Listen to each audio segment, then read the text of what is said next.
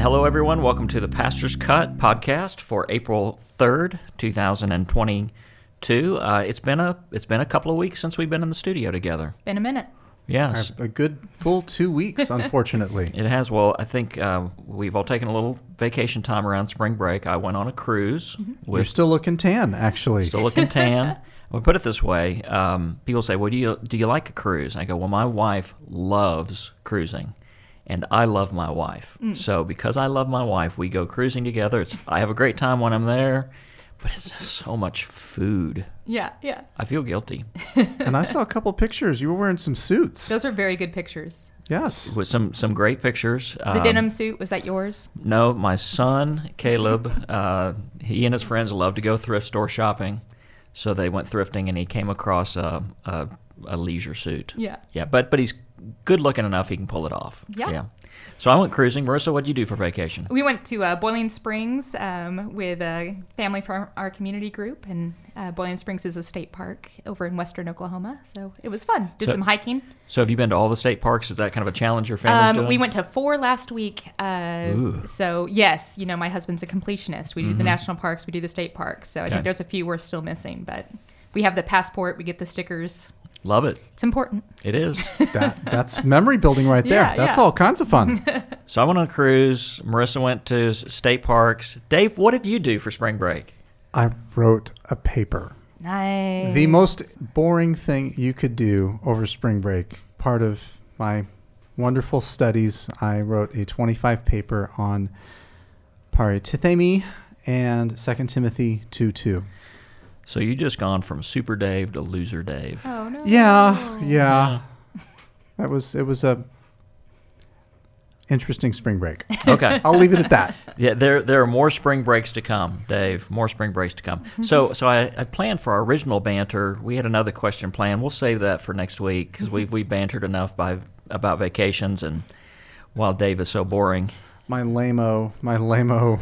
He wasn't wearing a leisure How do you suit, though. write a 25 page paper on one verse? How do you write twenty five page paper on one verse, Dave? I mean, the guy who wrote it only wrote one verse. You mean well, Paul? Paul wrote. I looked at the greater context, and you quote about a thousand scholars, and you have twenty-five pages. Yeah. For those of you uh, new at home and haven't been keeping score, that's that strange voice is Brad Henderson, our sound engineer. The strange voice, but he's a cool guy. All right, so let's jump in uh, for April 3rd. The text we are now, I always want to drop back and give context here. Since the beginning of the year, we've spent time in the Gospel of Luke. Within that, we're kind of doing a smaller teaching series as we approach Easter called Near the Cross.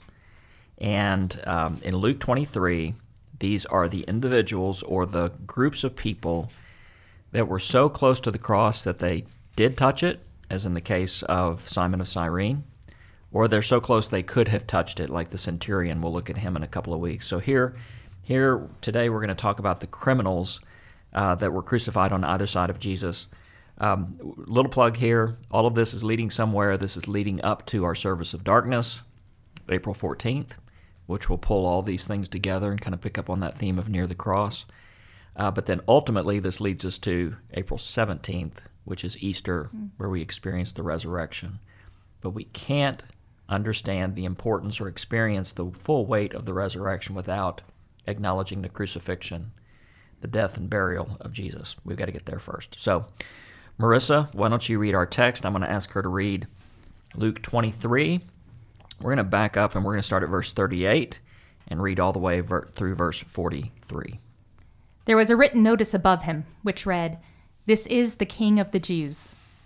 One of the criminals who hung there hurled insults at him. Aren't you the Messiah? Save yourself and us. But the other criminal rebuked him. Don't you fear God? He said. Since you are under the same sentence, we are punished justly, for we are getting what our deeds deserve, but this man has done nothing wrong. Then he said, Jesus, Remember me when you come into your kingdom. Jesus answered him, Truly I tell you, today you will be with me in paradise. So, um, technically, uh, for our teaching plan, we're starting in verse 39, but I, I wanted to back up and take verse 38 again to remind um, remind us of something. And here we're given the full context in the Gospel of John. But as Jesus is being crucified, and this was typical in the day, that the charge against that person for which they were found guilty would be put up behind them, so everyone could see they were an insurrectionist or you know whatever thief, whatever they were. Mm. Uh, so Pilate creates this sign, and in Luke's telling of it, his wording uh, literally is "the King of the Jews, this one," and it's almost as though he puts that title, but then points an arrow right at Jesus. And of course, Pilate meant it as as mockery or scorn, but it points to the reality of who Jesus uh, truly is. Hmm. So on either side of him, uh, we have the criminals. So Dave, Marissa, what can you tell us about the criminals? What what stood out to you in your study? Well, I mean, they, they obviously were not ordinary criminals. They're, they're not some heavyweight thief that, that would pick up things here or there. They, they did something significant enough that deserved the death penalty. We know that much. Um, they were both Jews. They, they were in and around Jerusalem, which is significant for how they both would have been exposed to the teachings of Jesus. They both would have, at least at a very far distance, if not somewhat nearby, have been exposed to Jesus and what he was. Their thought about punishment and death and their crimes and what they had done. They, they even would have thought, as part of the afterlife, that death would have been the justice served for what they had done wrong. And so here two criminals are sitting on either side of Jesus, looking at Jesus, and even in the text, I don't know how much further you want me to go than that. You go, go hey, write a 25 page paper on this passage. Will you do that next spring break? I would prefer not to. I'd okay. prefer to actually do something fun with my no, family, no. like going to the zoo or getting outdoors in nature or anything fun. nope. But no, I didn't get to do so. Okay. So no, you can keep going if you want to. Okay. So um, I, am fascinated how the text uses you know the this this image of, of blaming or hurling insults, just as the crowd was hurling insults, just as even the soldiers immediately before were mocking Jesus, hurling insults at Jesus. Here, now you have one of these criminals hurling insults at Jesus, and the other one stands in defense of Jesus. Something happened at some point where he recognized what he did was wrong, and Jesus did not do that. So Okay, so that's an important point. I want to interrupt you for just a second yeah. because Matthew and Mark, in their telling of this, they have both of the criminals hurling insults at Jesus. Um, and I think they're absolutely accurate in what they record, but they only saw the first half of that story. Mm-hmm. And Luke, in a very well researched way, evidently, he had a source that said, I saw something else, though. Hmm. During this six hour time, Jesus hung on the cross and these criminals were there. One had a change of heart. Um, and it's just a, a, reminder it's never too late to change our lives. It's never too late to have that change of heart. And I'll in the, in the teaching on Sunday morning, I'll say the story's not over yet. Right. Yes. Yeah. Sorry, I cut you off, Dave. No, Anything no, that's that's okay. So let's let's hear what Marissa has to Good. say. Yeah. Before I uh, land the plane and, and end this short passage. So yeah, there's just so much tragedy to this story. Of course, the all of Luke 23 is just so heavy and tragic, and uh, there's this tragic dichotomy too between the two criminals and their responses to Jesus. Not just um, the way they responded to Jesus and the eternal decisions they made, but within the insults that uh, the one man chooses to hurl at Jesus that you all were talking about. He says, "Aren't you the Messiah? Save yourself and us." And he uses the same words that the soldiers use, that the rulers use, that the onlookers use. And within that, there's an extra sting of failure. So, wasn't the Messiah supposed to overthrow Rome? Didn't look at how you failed us. Look at us. Look at where we are and where Rome has put us. You failed everyone, is what he's saying there. Mm. And the criminal was using these words, and and what's so tragic to me is that he was using the exact same words as those who oppressed him. That he was so um, enveloped by the darkness and immersed in it in the brokenness of the world that he became fully and utterly uh, part of it. Um, he was one with that darkness, and it seemed for a moment that darkness had won. Can I can I play off something there and uh, yeah. apply that? And since I interrupted Dave, I wanted to interrupt you now. Thanks. It's only fair. yeah, and and don't hate me for it, or I'll make you write a twenty five page paper. Which kind of sounds fun. Oh. says says the woman who goes to state parks on go on a cruise, go to uh, anyway. I'm just now I'll get a lot of hate mail from people who love state parks. I'm not saying anything bad about cruises. Camping, there's a reason that we don't camp anymore because it's no fun. it's no fun. So now I'll get some hate mail Don't about people that. camp with RVs now? They- did y'all do y'all do glamping or camping? We do camping. Ugh. We've done glamping. We love all all aspects of Oh, in all of its flavors. that's probably the that's the second question I asked Paula when we started dating. It's like, do you like camping? She said no. I said we're, we're gonna, You're the one for me. We're gonna get married. Nice. Yeah. So it, it is interesting as you read through Luke 23 how how much people parrot one another. First, you have the, the crowds and the religious leaders taunting Jesus and mocking him. The soldiers kind of pick up on that. Um, by the way, as they're drinking wine vinegar, that's a poor man's drink. They were probably getting sloshed during this time, and they mm-hmm. were overhearing these things, and they just started reveling in this. And then the criminals repeat what they've heard. Just a great application make up your own mind about Jesus. For those who are skeptical, sometimes we just parrot what other people have said about Jesus and we've never thought for ourselves. We've never picked up the gospels and read about Jesus on our own. So I would encourage us don't don't just parrot what other people say about Jesus. Make up your own mind. Right. Just like the second captive. like the second captive. There you go. Yeah. So despite all the horror and the humiliation of his execution, dis- uh, compared to the first criminal who was in complete and utter bondage to that darkness and empire, he resists that pull of evil and breaks free of his captivity. Um, the full weight of darkness is on him, and it can't hold him. If we hold fast to the promise of who Jesus really is, it can't hold us. So through our suffering, I think in the, these two men, we see that our uh, our suffering we can be a discouragement. We can wallow in our circumstances until we're almost indistinguishable from the evil that's affecting us, or we can hold fast to the promises of God and the truth of who He is. And when we hold fast to God, then the world cannot keep its grip on us. Oh, that's good. So you said this this passage was filled with tragedy, and it is.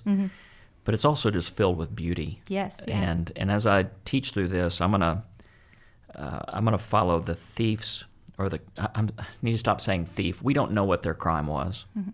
It's it's more accurate to say he was a criminal. So I, I follow what what he does rather intuitively is instructive to us. You know, first thing he just he realized God is real. Don't you fear mm-hmm. God. Mm-hmm. And then he realized not only who God was, he realized who who he was. You know, we're getting what our deeds have brought on us. So he takes some responsibility there, which is key to repentance, is taking responsibility. So he sees God, then he sees himself, and then he sees Jesus. Right. Uh, here's a man who's done nothing wrong. And it's just this this beautiful instruction. Again, he did it very intuitively, but but how much of life would come together in clarity for us if we acknowledge God is real, acknowledge we are broken, and understand that Jesus is good. Uh, it's just some very powerful stuff. And this beautiful prayer Jesus, remember me when you come into your kingdom.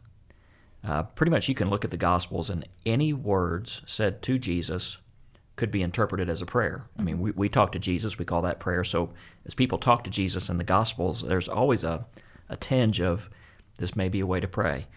Let's talk about that prayer for just a minute. That's because that's an odd thing to say. Jesus, remember me when you come into your kingdom. What's happening there? At some point, at least the the research I looked at suggested that this this criminal realized that the accusations that, that everyone was throwing at Jesus were true. That what Jesus claimed about himself, that he indeed was the Messiah, that there was a kingdom of God that was going to be made real. And at some point in, in the criminal's journey, he said, I need to be a part of what you're doing and who you are and be associated with you and not be associated with my past, not be associated with what I've done. So he turns to Jesus and he says to Jesus, Please let me be a part of your kingdom. Let me be associated with you and what's happening. Let me be part of this new Jesus movement instead of whatever. Maybe he was an insurrectionist. Maybe we, we don't know what, what criminal charges he really w- was doing. But he recognized that the kingdom of God had greater weight than whatever kingdom he was trying to build in and of himself. I- Isn't that kind of the, the basic um, undercurrent of all sin? Sin is trying to find joy in some place that joy cannot be found. Uh, we put we try to find joy in the wrong things. Uh, but when we come to that point where it's we acknowledge that Jesus is King. That's where the root of joy is found. Marissa, what you got about that statement? That yeah. prayer? So I think it's interesting. We always focus on the deathbed conversion in this, uh, Yeah. th- those aspects in this. But what seems to be more important is that this is really all it takes. Um, that this man's discipleship to Jesus only lasted a few moments. We don't know how long. Um, but in those moments, he seemed to learn a lot more about Christ's saving identity than the 12 disciples did in years. Um, so uh, it's a very, very profound statement. Whenever I think of God remembering me, um, it's not like he's forgotten us. It's not like we have to wave our hands and say, We're over here. That's not what the man was saying. But I think of um, the blessing that you end your sermons with, Numbers six. Um, we're asking God to shine his face on us. And what a horrible, dark place that man was in, but he was still able to feel the light from the face of God shining on him. Yeah. Yeah, that's good. And and you mentioned the phrase deathbed conversion. Mm. You know, and, and even some Christians are we're skeptical of that and we, we kind of scorn at that. Thank God. I mean, Right, yeah. really. I- Absolutely. yes. Uh, I mean, if if we want to go through and say, well, you know, a deathbed conversion doesn't count, they they should get what they deserve, then we all should probably get what we deserve. Yeah, you've And missed the point. You've missed the point. But Yeah. maybe that is the point too. We all should get what we deserve. Right. But Jesus went to the cross, and in in the very place where he was suffering in this moment, he did it so that people didn't have to. Yeah. And this criminal recognized that. And this criminal said, "You are worth more than whatever I've done in the rest of my life." That's right. And and you know, sometimes I've I've heard of deathbed confessions and I you know, or conversions and I go, "Oh, you know, is that real or not?" Well, the good thing is I don't have to decide that. God knows that person's heart, you know. And and obviously here in this passage we see this person's heart. Um, and it's this kind of a surrender. He, while the other criminal is asking for save us, he doesn't ask for anything. This is kind of a surrender moment of Jesus, you're king. Whenever you think of me, don't forget me, remember me, and do with me whatever you want to. Um, now let's take Jesus' statement here because this is a, a, a very simple statement. This is the promise that comes from the prayer. Truly, I tell you today, you'll be with me in paradise. What is Jesus communicating with this statement? Well, I love that it starts with Amen, truly. Truly, I tell you. Um, it's a promise, it's a declaration of victory over death, it's a, a promise of truth, of reconciliation to God, and of eternal paradise. So, just like there was so much depth in, in the prayer that uh, the man said to Jesus, there's so much depth in the promise of Jesus there to the man. And I imagine like a smile on Jesus' lips as he speaks this. It's uh, a sigh of yes, Thank you, Father, for the one last reminder of why I'm doing this. Because you have this chaos and frenzy of these ugly, twisted faces all insulting Jesus, and and it's a temptation from from Satan himself, saying, you know, this is what you're doing this for. Save yourself. Um, and just to have that one last sweet final friendship, that one last gift that was just as profound as Simon uh, carrying the crossbeam or the sour wine offered by the soldier. That that one last thing that said, "This is why." Remember, where he chose us, he chose to stay on that cross, and it was a one last act of love. It wasn't nails or Rome that kept him on the cross; it was that love. There you go. I, I love the immediacy of, of Jesus' words that today you will be with me in paradise. That, that while there was, especially for criminals, there, there, you, there was uncertainty in what happened as the next step. And Jesus says, right now, this is what's happening. You are going to be with me in paradise. You're going to experience the kingdom of God immediately when you die. And there's, I I read, there's lots of discussion about what happens when you die. Is there soul rest? You know, Martin Luther talked about that. Mm-hmm. Yeah. You- There's 25 and on pages on. written just on the comma after. Yes. Truly, I say to you. 25 pages. Dave, did you- when you hear 25 pages, doesn't your heart just sing with joy? No. Now that you're done, maybe. Oh well, no, because I have one more that I'm writing right now. So, Oh, my goodness. oh yeah, joys of, of graduate school. Yay. Um, but no, I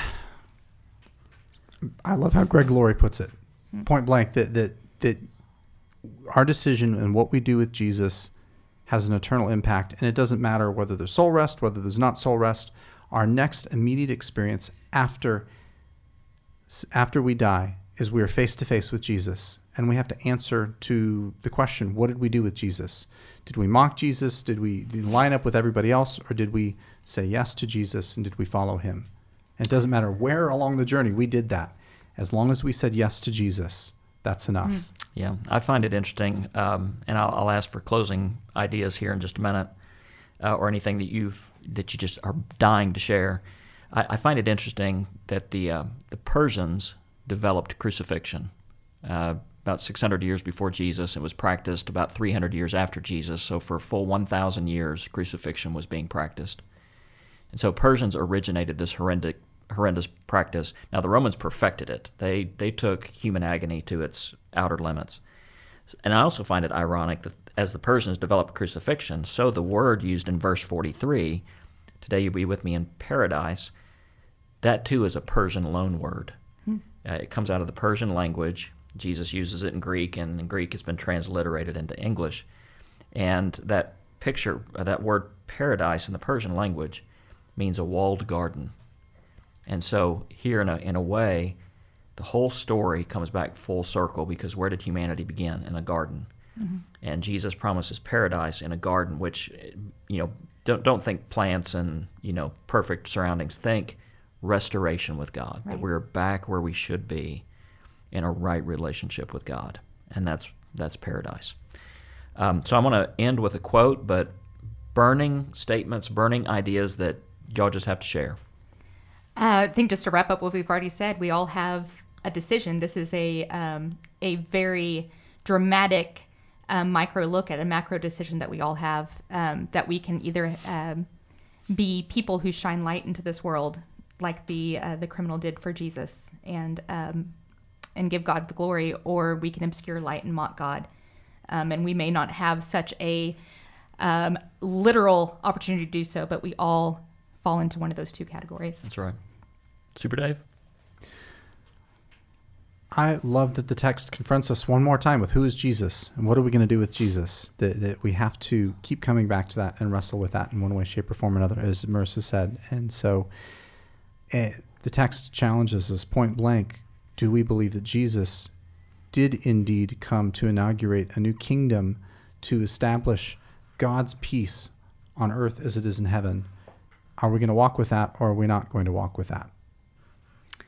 So I'll end with uh, C.S. Lewis. Uh, if you've read the Chronicles of Narnia, book seven, the very end, he's talking about uh, all this grand story, this grand narrative, and uh, uh, kind of pulling this back to where Jesus said, "Today you will be with me in paradise. That death is not the end. That that there's an eternity of relationship with God to be discovered." And Lewis writes this at the end of the last battle.